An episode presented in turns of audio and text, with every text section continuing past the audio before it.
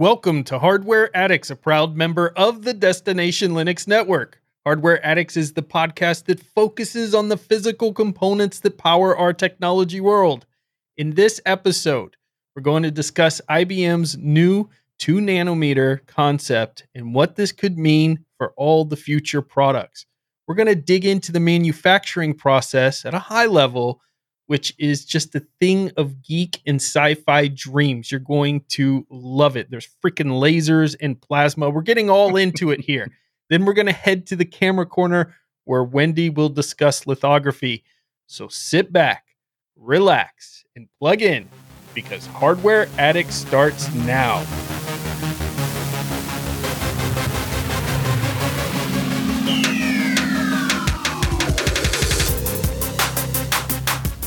I'm Ryan, your tech guide through the universe, and with me today are my two co hosts Wendy, a resident photographer extraordinaire and hardware enthusiast, along with Michael, the software sage and hardware padawan. Let's find out what tech adventures everyone has had this week. Michael, what did you do, man? So I did some stuff with my keyboard, and by specifically, I you know there's there's this thing that people say that keyboards are the, like the kind of like the nastiest things about someone's house. So I went to I decided I'm gonna I'm gonna clean it today, and then found out that is 100% accurate. It was nasty. Uh, it's clean now, so that's good. And You could it, it, didn't change the like the feel of it or nothing, but uh, it turns out that it, it's a it's a collector of ugh keyboards, the toilet bowl of computers. Yeah, yeah, for sure. I have a couple tricks here that I like to use. Spray air obviously is amazing, but it's expensive. You know, you mm-hmm. buy these cans and cans of spray air. So I got an electric compressed air duster that hmm. I will have a link to in the show notes. You plug this thing in, it has a bunch of attachments that make it different sizes. So something for keyboard, you have a really thin nozzle attachment like you would in the spray air can. And then you just turn it on and knock the dust not only off your desk, off of your CPU fans, of course, hold the fan before you hit it with the direct air so it doesn't spin and destroy the bearings, and also for your keyboards, it's fantastic as well. That sounds like a great idea, but we have sticky dust here in Idaho where it doesn't seem like you can use enough compressed air to get the dust off of it. Plus, I've also found that it doesn't remove long lady hairs from the keyboard either. They just get stuck in between the keys. So I've never heard go, of sticky dust. Why do you have sticky dust? Where I don't know, but it's everywhere, and I think it's just from the desert environment that I live in. Dust is everywhere. It's all over the place. You can't get away from it. You will clean. You will dust something, and then it's immediately dusty again. That is just the type of environment that I live in here. So it doesn't matter how much compressed air I use let me put it this way we have so much dust that I do not put new screen protectors on until I tell my husband, all right, so you need to take a longer shower so I can use, so the moisture can build up in the bathroom and I can use that moisture to get the dust to go down so I can put a new screen protector on without getting dust under it. That's, wow. That's an interesting uh, environment to have to deal with. Uh huh. Yes. well, that, um, best of luck with that well, for for people who live on Earth, yeah, exactly. If you don't live on Mars, you can this, this.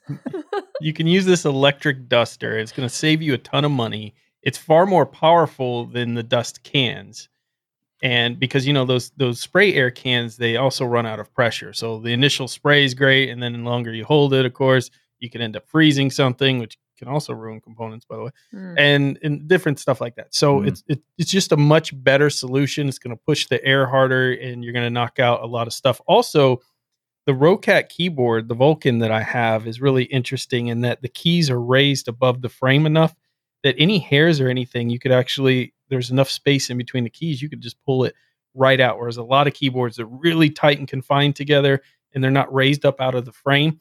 And because of that, lots of gunk and stuff gets stuck in there, especially if you're eating Doritos or Fritos mm-hmm. or Cheetos, Michael, or any, while you're any, typing on your keyboard. Yeah, any kind yeah. of Edo if you want. Yeah. Any sure. type of Edo. Yeah. for sure. Oh, it's kind of funny because you mentioned that. I, I didn't even notice that until I cleaned it today, but this keyboard I have has raised keys, except there's this weird ledge on the top and bottom of the keyboard, which puts it in like in an insert. So it's raised and then also still annoying to get to. Like that, that's Mm. that's an interesting Mhm. design that I not I, I've realized today I do not like. Uh, and I was actually kind of interested if like if is there any kind of keyboard that actually makes it simple to clean? Like that should be a thing that they put on like the box, like easy to clean. Especially people when they tell me they're like, I buy used keyboards all the time. I'm like, eh, man, that's I don't know. Yeah. That's like buying a used toothbrush sometimes. I feel like you, you could, but should you? I yeah, maybe not. So Wendy, what have you been up to? Well, I seem to have gone all in on the Surface devices. If you listen to the episode of DLN Xtend that just dropped, you've heard me talking about this. I have now my favorite pawn shop, and this is one of the few places I found that even though the rest of technology has gone crazy in price, they've actually kept their stuff really close to true value instead of the crazy market value right now. We have two Surface devices that we use on a regular basis. My husband has claimed a Surface book that he's now taking with him wherever he's traveling. He's using in the living room, back and forth, which has been really nice for me and definitely given me more time to do stuff on the computer when I need it instead of him like, Are you done yet? He just goes and takes his laptop out there that's pretty easy to use. And then I've been packing a Surface Pro 6 around with me and been absolutely loving the device. Though I'm not a huge fan of Windows and Microsoft themselves, hardware wise, these have been really solid devices. When I was in there last time, I saw a used Surface Pro 3 for an amazing deal, and I was already on the lookout for a laptop for a gift. And this is going to be the perfect gift for the person that I want to give it to. Right now, it's running elementary. I haven't played with it too much after I put elementary on, but the advantage of elementary was A, it's easy to use. You're able to navigate the app store really nicely. They have a pretty app store, and it's nice to find the type of app you're looking for. And it worked with touchscreen right out of the box. So there, yes, which is crazy cool. On most other Linux OSs I've put on there, you've had to install the custom kernel to use with it. But Elementary was super slick. It's got touchscreen stuff on it, and I haven't had to mess with any custom kernels. So, uh, Mr. Hardware, what have you done this week with uh, potential uh, topics that you that might pertain to this show? Well, guess what? I fell so in love with the HP Omen that I've talked about that I bought another one. Wow. My son has recently got into PC gaming, like this week, literally as we're talking, his first two days into full on PC gaming, like where he doesn't want to touch the PlayStation. He wants to be on PC. And I love this for a couple of reasons. Number one, he gets to learn all of the keys on the keyboard, typing, launching programs, all of those type of things. And two, one of the issues as he's gotten better in various games is that console players, when you have this cross compatibility in gaming, where you're cross platform, what happens is the console gamers just get stomped Mhm. because while with aim assist and everything else, it helps. When somebody has a mouse, it's just so much faster to flick your wrist and do a complete 360 or turn or have multiple keys for different variations and things. So he was getting to the level at eight years old where he was competing and winning a lot of these games that he was playing against other people online. However, he was constantly also getting destroyed if that person online, because some of these games will actually tell you if you're playing against a console player, a PC player, he was getting stomped if the person was a PC player because they could just move so much quicker. So now that he's moved to PC, it first of all, it only took him like maybe four hours to completely adapt. I expected it to take way more time for him to get used to playing these same games with the mouse and keyboard. And number two, I think there's also skills there that they can use in the future of learning the keyboard better, right? Knowing, memorizing where the keys are, at least on the left half. Might not be able to type anything on the right half of the keyboard, but on the left half, he's got that down pat with WASD, ZXC, all of that stuff. So um, I ordered another one so that he would leave mine alone, my Omen alone. And so we have another one coming in, and I just I think the Omen's probably one of my favorite laptops. It can game and it runs Linux like a dream. I just and it's fully repairable, and of course it's HP, so it's got a great supply chain. if you're looking for a good laptop that can game or do video rendering or the high end stuff, I'm just in love with this line. That is a very strong statement to be like, you know, I really like it, so I got another one. yeah, exactly. That's not that's that's really good. Also, the the hand eye coordination of PC gaming is is an interesting thing that he's going to learn. You know, that's going to be a very valuable thing in the future, uh, and just in general, really. But it's kind of funny when you said the four hour transition. Uh, it made me go, yeah, that that took me. I'm still working on it. Yeah, I know, right? Kids are so much more adaptable, which is why you really want to start them out young. Because what I thought would take, I'm like, now you're going to get frustrated. This is going to take you a week to be good at. And he's over there stomping people and, and a few hours later. And I'm like, wow, okay. That's good. Never mind. Yeah. Kid, kids can learn stuff really fast. And I think a lot of times we underestimate them. So, sure. um, but I think PC gaming for a kid, if you, if you can get a good PC gaming machine for a good price out there, and of course nobody can get GPUs, so laptops. Like I would love to build him a machine, but who can get any parts right now? So the Right. laptops with the stuff inside, that's the best option at the moment to get them rolling. nice. So you're saying part of my problem is I didn't start playing games, video games, until I was in my 30s, so I'll never be good. I didn't want to say anything, Wendy, but, but it's true. But it's true. I mean, it's but you it's kind of true. You can you even even if you start late on certain games, you can build up skill. It'll take forever, but it's possible. I did it for one game, and then every other game that Ryan and I play, it's very bad. Like, Anytime we play a first person shooter, it's it's basically like we're competing and who's the worst. This episode of Hardware Addicts is brought to you by DigitalOcean. DigitalOcean announced the app platform service, and you need to check it out because it is a really cool solution to build modern cloud native apps. So, with the app platform, you can build, deploy, and scale apps and static websites super easy and very quickly. Simply point your GitHub or GitLab repository to the app platform and let it do all the heavy lifting for you. It handles high scalability and zero infrastructure management. What does that mean? Well, you simply just point your GitHub or GitLab repository to it, and it will handle the infrastructures like the app runtimes, the dependencies, and all that sort of stuff, including your uh, SSL certificates. It will automatically create them and manage them and renew them, as well as help you with DDoS attacks. All of this so you can push code to your production in just a few clicks. And also, you can do so with little to no customization because the app platform uses open cloud native standards and automatically analyzes your code, creates containers, and runs them on Kubernetes clusters.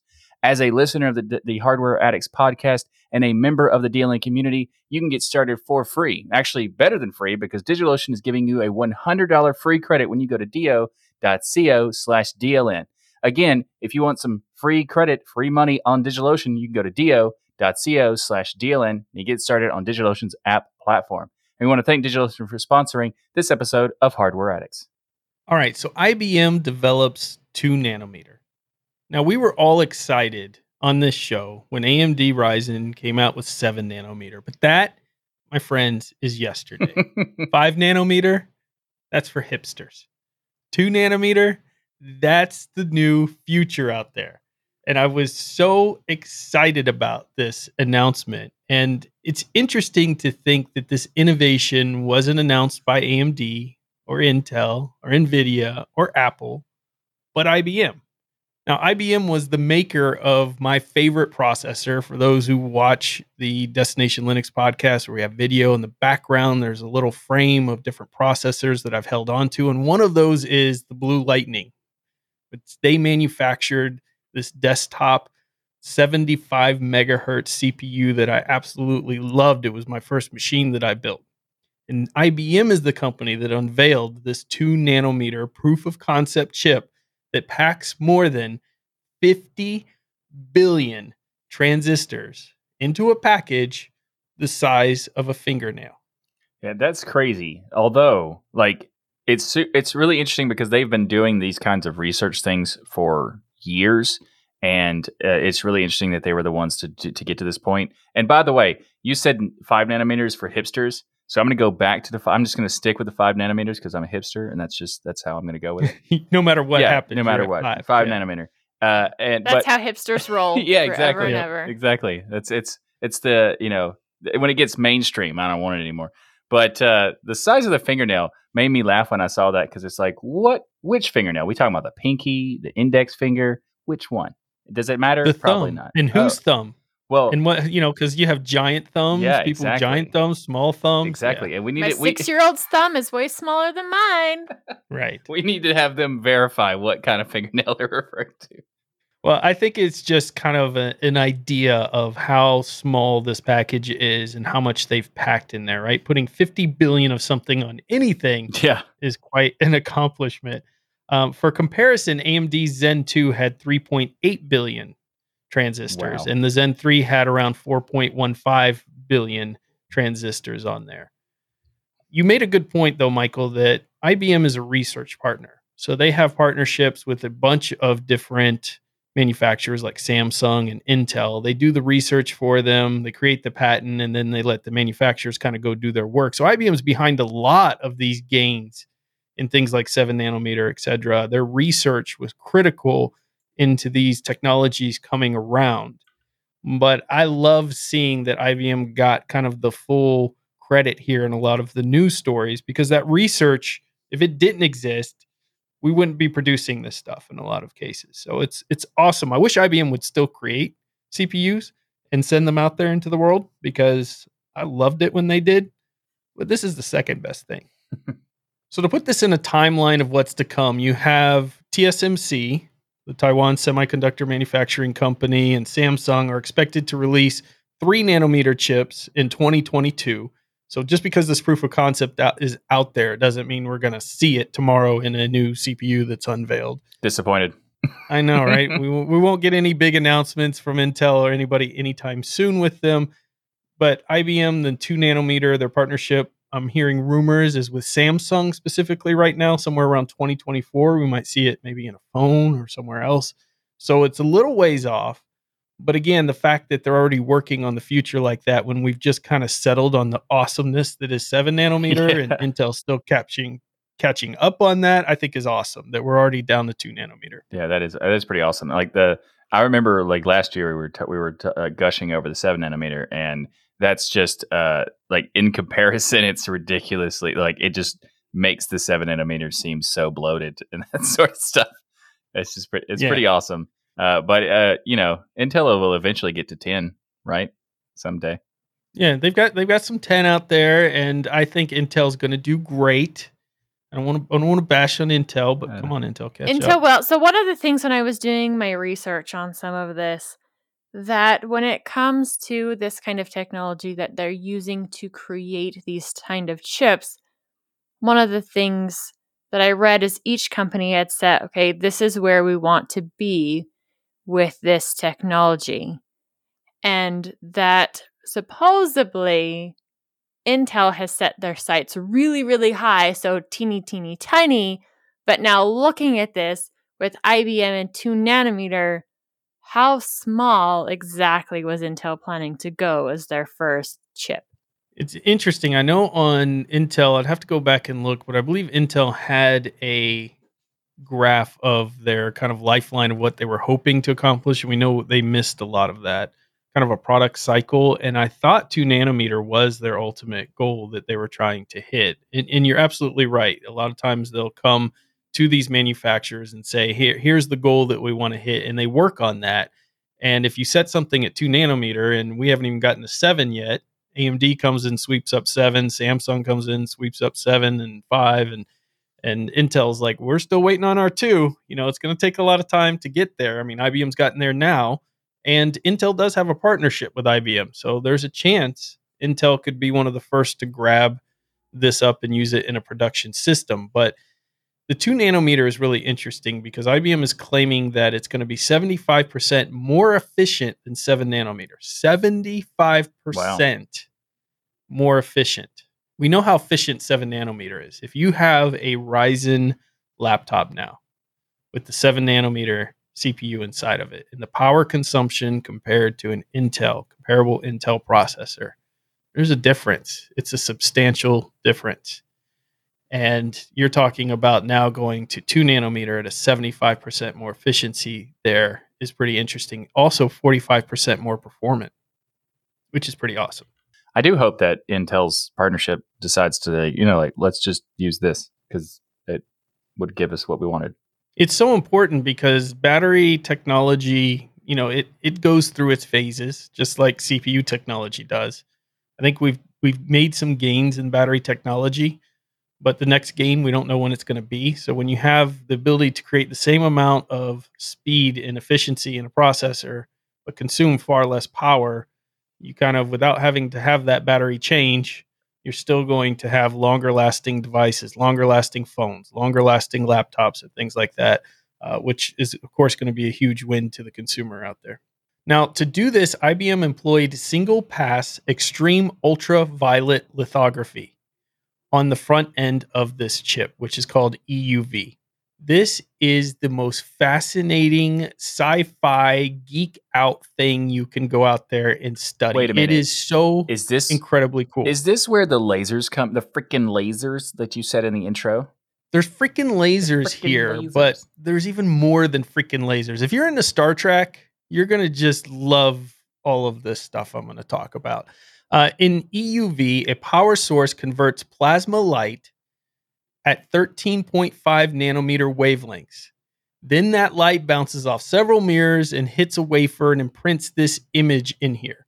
Now, this is a really big deal considering we experienced a hundred times shrinkage of transistors when EUV came online, which is very recent here. Like, this is cutting edge technology because the major products started around 2018, 2020, from what I could find with this technology when it was first used. So, this is very fresh. This is very new way of utilizing these wavelengths, utilizing this converting plasma into light here. And to put this more into a perspective, think about the very first chips. They were drawing them on poster size pieces of paper, taking a picture of them and scaling them down to one to one, and then using that to help print these chips, these transistors. Now we have them teeny tiny already and scaling them down even more. I mean, massive changes in technology over time. That's a really good point and really cool thing to go back and look at the fact that they used to hand draw these and then keep shrinking it down. It's I don't know the difference between how Disney made animation movies in the past and how they make them now using CGI and things. Uh, how it worked kind of in the previous generation before EUV, not quite as far back as manually drawing them, is we use something called deep UV with ultraviolet light, and that was at 193 nanometers. Now, EUV, remember 13 nanometers. This is 193 nanometer wavelength, which was focused through a mask or what they call the blueprint through a lens that imprinted them on light sensitive chemicals to a piece of silicon. That's the really easy, simple explanation. So basically, think like a, how a projector works. With extreme ultraviolet light using the 13.5 nanometer wavelength, and because of the fact that that 13.5 nanometer wavelength will get absorbed by darn near everything at that size, they have to put this in a vacuum and then have these mirrors do the actual imprinting. But Michael, here's the part you're going to love. It gets even cooler Mm. because we can't just use freaking lasers, man. Not at this stage. Not with EUV. Yeah, not just lasers. What else do we need? photon torpedoes. Oh. I mean plasma. Well, uh, close enough. I'll take it. Yeah, plasma. And to get the plasma, they vaporize tin particles with a laser, creating laser pulsed plasma. And this is the light source that imprints this into silicon. That's awesome. I don't even know what most of that means, but that's awesome. Okay, so imagine shooting little tin BBs at a microscopic scale into this vacuum, and then this laser shoots it and breaks it apart into basically just dust. And the light, the plasma light that's created from that reaction there is the light that's then focused to create an image onto the silicon. Okay, thank you. I get it now. And yes, I was right. It's awesome. It's so Super freaking awesome. awesome. Like, think about the fact that when you go and you get a CPU, what does it cost? Five, six hundred dollars, maybe nine hundred ninety nine dollars.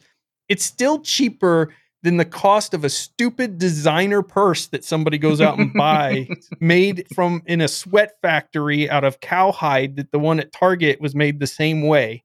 It costs it costs less than that right? Louis Vuitton or whatever stupid name brand people go out there and think about what goes into making that CPU that you have sitting in your computer right now. It's freaking awesome. Yeah, this is very Gucci. Wow. I think I just threw up a little bit in my mouth. yeah. Uh, The, the fact that you knew that is, is amazing. But it, it's funny because you know uh, my wife sometimes likes to have some designer stuff and when i see the price tag of the stuff i always compare it to something technology wise i'm like do you realize you have to have a level 10 factory to produce some of the components that i put into my computer with thousands of people and these amazing lasers and plasma and everything else and it costs the same amount as a stupid purse that's made of leather. This this doesn't make sense. It doesn't add up. Whatever value is wrong. And this this technology though is just so incredible to me. So it, it blew my mind this just to even see that they were making this in the first place. Because having the five nanometers, I that's that was far off. I I, I expected that to happen in a few years or whatever, and I expected this two nanometer thing to happen eventually, but maybe a decade or two. Not as like there, it was only a few years away, but it said like 2024, and that's not very far away from considering how like massively like astronomically uh, complicated this would be to do and with like uh, moore's law saying that you know the technology would continuously get better and better on a certain period of time and it like even doubling in fact it to me it felt like that was slowing down a bit in terms of you know not necessarily cpus or whatever but just in technology it just seems like we were getting to like diminutive returns kind of thing. But to have this come out i mean it's just it's just mind-blowing. Two nanometer is amazing. 50 billion transistors is amazing. I, I don't even think our minds can comprehend how small this is and the fact that we're able to manufacture this is incredible. But the manufacturing process itself to me is one of the most exciting and awesome things that i've seen be manufactured. I mean who thought of this? Like they have to come up with ways to keep the dust from from getting onto the mirrors and things like that because they're exploding it with these lasers and creating this plasma and then using this technology of course through the mask to get this imprinted onto silicon it it's just it's so sci-fi like you could read it in a book and go oh that's a really cool explanation or see it in a star trek episode and assume that's sometime in Yeah. a thousand years from now where that would be taking place Yeah. like it's that It cool does seem but like somebody came fiction. up with this idea Well, and that's one of the reasons why it is going to be a little bit before it comes to the masses is the mirrors getting dirty is currently a problem because that tin that's being evaporated goes everywhere and then you coat the mirrors, then the process becomes less efficient. So working out some of those details are the slowdown to us having it Yeah. Now they than use. EUV today to create some of the chips, so it's not like it's something that's not in production. But you're absolutely right that it does slow it down and it creates inconsistencies, and therefore you kind of have a lottery of chips that you get and where that lottery lands. But it, it's such a cool process. Um, IBM's two nanometer chip will also employ a tweaked voltage control, which allows it to scale from low voltage applications like smartphones and consumer electronics to data center applications. I think that was your point, Michael, that this would be used in server world and definitely the amount of power savings Oh, yeah. capabilities there and the power increase would be absolutely amazing.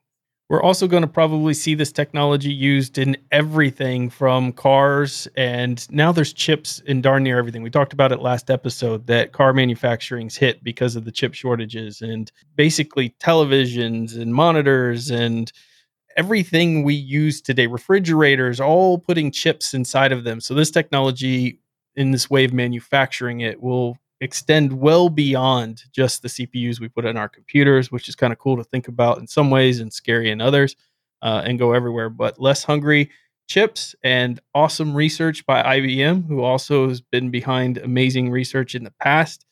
All in all, I was just super excited to see this and hope that maybe by 2024 this shortage of all of the CPUs and GPUs and everything else will have gone away so we can actually play with the 2 nanometer something. Yeah, and then maybe this could be helped with uh they could use uh, freaking lasers for their crypto mining. I like it, Michael. I hate both of you and your freaking lasers. You you know you like it. Freaking lasers. I don't even know what that's from, but it, it's so iconic. Austin It's from Powers, man. Austin Powers. Yeah. it's How do you with not know that? Laser Uh, beams. because Give me your geek card. It's gone. because it's, such a dumb movie. It is a dumb movie, and it's national been, it's been Wendy. 15 years. Sorry. Yeah, baby. I know. Eh, I know the other stuff. When Ryan first mentioned it on whatever show it was, I had no idea what it was from, and my husband was just about dying laughing. So he had to bring up that scene on YouTube to show me the freaking laser. Eh, like, I- Magneto gets me. Magneto gets me. This episode of Hardware Addicts is sponsored by Bitwarden. Bitwarden is the password manager that we use and trust. Bitwarden lets you set up things like a PIN to easily access your password manager, as well as additional authentications, such as master passwords and adding phrases to fingerprint security, all to keep your passwords safe. Bitwarden is the easiest and safest way for individuals, teams, and businesses to store, share, and sync their sensitive data. Go to bitwarden.com slash DLN to get started for free. Bitwarden is a password manager that I use and trust because it is 100% open source. You can self host it, and they do security audits, sharing all of that information with you. Go to bitwarden.com slash DLN to get started for free. Want to help out this super awesome open source company? You can get their premium account for just $10 per year. What do you get with that? One gigabyte of encrypted file storage, two step login with YubiKey, U2F, or Duo, Vault Health Reports, TOTP Authenticator storage and generation, plus priority customer support. Make the smart move like many of the community have and go to bitwarden.com slash DLN to get started for free. If you're like me though, you'll want to show some appreciation and sign up with that premium edition, especially since it starts at only just $10 per year. Thanks to Bitwarden for supporting this episode of Hardware Addicts. All right, Wendy, take us into the camera corner. What do you have for us today? Well, all of this talk about lithography has sent me on a deep dive into exactly what it is. And before you had your photograph where you could just take a picture, you needed to have a way to share artwork. And this is one of the ways that it had come up to do. And when researching some of this, it actually reminded me a lot of negatives from a camera. The most old school way to do this type of print is actually with limestone and was first developed in 1796. So you take this, whatever size you need, limestone block, you would draw your picture on typically with a grease pencil, grease pen, something like that, because you're using water and oil to kind of make this image, to make this print block. Then you'll go ahead and treat it with an acid. So that means everywhere where your initial drawing or your artwork or text is, won't that acid won't touch it. So it makes all of that area more porous and more susceptible for water to get into. Then you do a cleaning.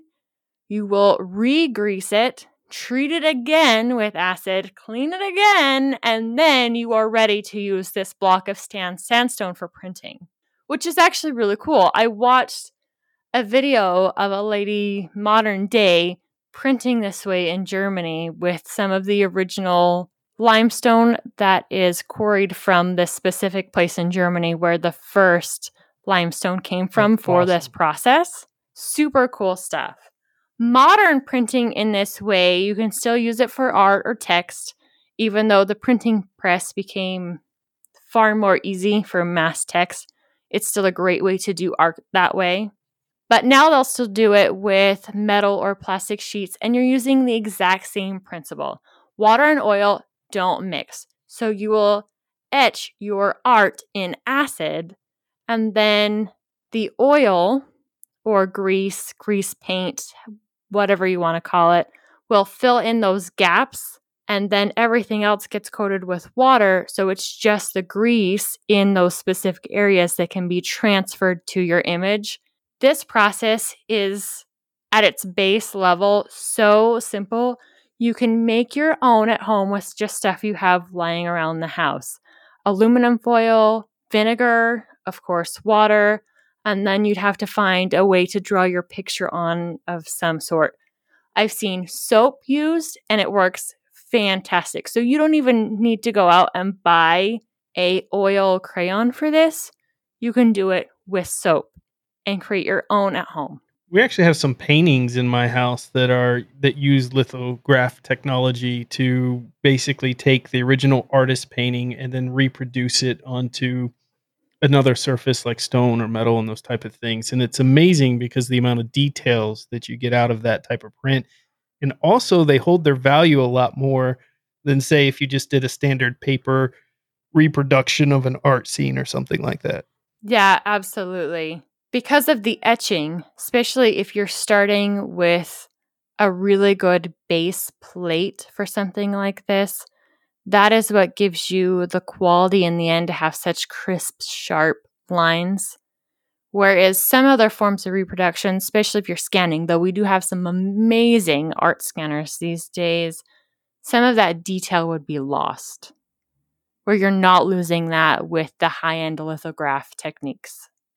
So, of course, you can't start diving into this method of creating art without diving more into how these chips are made. And I went down an absolute rabbit hole. It was fun though, wasn't it? Thing. It's so worth doing your own research. Yes, it was an absolute blast.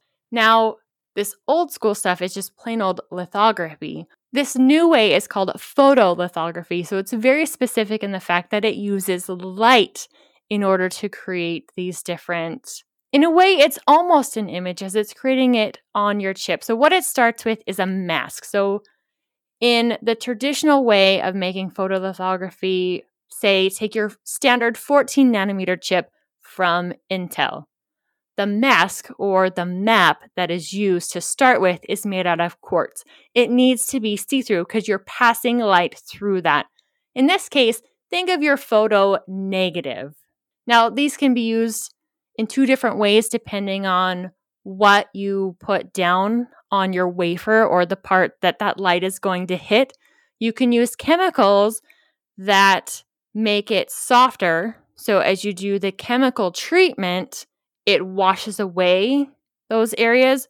Or you can use chemical that when it's hit with those light, it wants to build material on top of it. So, those two different ways in which this technique can remove or build up material, depending on what you're doing, what you're trying to make, what you're creating.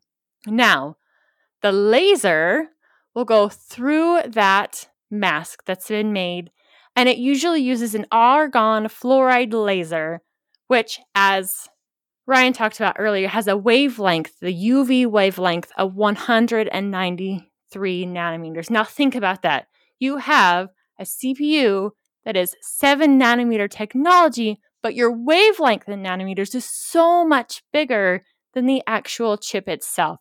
So that's where we get this extreme ultraviolet lithograph. We're still using ultraviolet light in both of these two cases, but the energy required between the two is so much more. That means our trusty argon fluoride laser is not powerful enough to produce that 13.5 nanometer UV wavelength that we need in order to create these super sharp, teeny tiny details. So that's why we need the first laser to melt that 100% elemental tin. And then we shoot that tin with a second laser. It's only 30 microns wide. We shoot this droplet of pure tin with this laser. That's what turns it into plasma.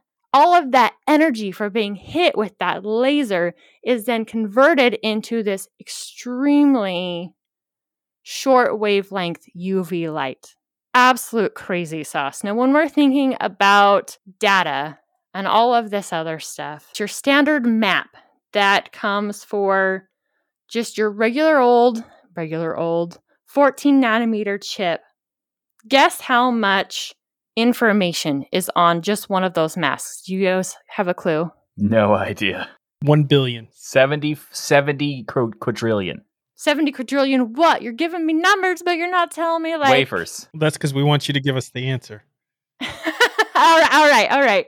So just one of those masks contains 14.69 petabytes of data. Petabytes of data. Wow. Now, for your standard 14 millimeter chip, it needs 50 of those masks to make the chip. And why? In using this old school way, which is still really pretty new, of creating these 14 nanometer chips, your wavelength is so large that you're not as fine tuned as you can be with the EVU version of it. So that means with the newer version, with this extreme ultraviolet version, because your wavelength is so much shorter, you're able to make much finer, precise cuts in creating these type of things on your wafers. But that also means that it takes a huge amount of power in order to create these things. Just crazy the amount of power they have to draw because only 2% of the protons that are created when you hit that tin with the laser are actually converted into hitting that wafer. Photons, photon torpedoes. I told you photon torpedoes It- came into here. Apparently, it does sound like this Yeah. is like 100% photon torpedoes. Yes. And this is really interesting because this whole process you're talking about has a lot of application in the CPU world. But as you talked about at the beginning, this also has application in the photography world, in the art world, because lithography is something that's used there at a obviously much different scale and purpose. But the same concept behind being able to replicate something through these masks, or in case of a photograph or a painting, the original painting and photograph, and be able to replicate it with extreme detail, the process is there. I mean, different, but the same concept. Exactly. It's one of those things that helps keep maybe certain artworks around much longer. So the original can be stored and kept as clean and precise as it can be because paint and canvas, paper can really only last so long. So we need technologies like this, which can give us the lastability of these prints, of these artworks, of our images, and at the same time to keep the originals as long as possible. Absolutely amazing sci fi stuff that we're living in the generation that's doing it, creating it. And I love how these technologies from a limestone, from photography, from paintings, preservation, all the way through the amazing when you get into CPUs, lasers, and photons and plasma and all of this, all interconnect and have a relationship with each other. It's kind of like when those new products come out and they're like, this technology was created by NASA for your pillow or something like that. You know, that one technology gets applied into multiple industries out there to solve similar problems. Oh, yeah. Could you imagine storing other data like this where you can fit so much data on one piece of this? How that technology could be used that way? You could store all the pictures you take in your entire lifetime on a teeny tiny little piece Challenge of silicon. Yep. accepted. And all I need is some tin to vaporize with right. a laser. There you go. And also be okay with only keeping 92% of this, the data. no, only 2% of the photons created Right, right, right. will help make Come on, Mike. I- I know, on. I- uh, data. Keep up. That means But I know it's just like, it's just funny to me because it's like maybe they're not photon torpedoes then maybe like it's a photon shotgun. Can, so- because they're Yeah, they're going going everywhere. everywhere. Someone kick him- Yeah, you can someone can't. kick him off the show? Anybody have the power to do that here? No. Uh, no, because I'm pretty sure both of you run Yeah. this network. I veto. so- I veto getting No. kicked. I veto. Well, I hope you enjoyed this episode. I enjoyed researching this episode. And, you know, there's obviously a lot more details and information related to this manufacturing podcast. We're giving you the high level that will hopefully get you drooling and thinking about going out there and doing some more research on your own because it's easy to go to the store and buy some of these things, but to understand how they're made and how much goes into making them really drives that addiction for hardware for me to understand how awesome some of this stuff is that these scientists and engineers are coming up with. And that's it. Our 36th episode of Hardware Addicts is a wrap. Thank you for listening to the show that brings you your bi weekly tech fix. If you're not all lit up on tech yet, what's wrong with you, first of all? Be sure to check out all the amazing content on Destination Linux Network. Head to destinationlinux.network because we have so many great podcasts and YouTube partners out there with so much content like this that will fill your brains. Remember, there's no such thing as too much hardware. Learn, build, innovate, and grow. We hope you enjoyed the show, and we'll see you next time for another lithographic episode of Hardware Addicts where we all love freaking lasers. Freaking lasers. No, Wendy? No freaking lasers? Not participating.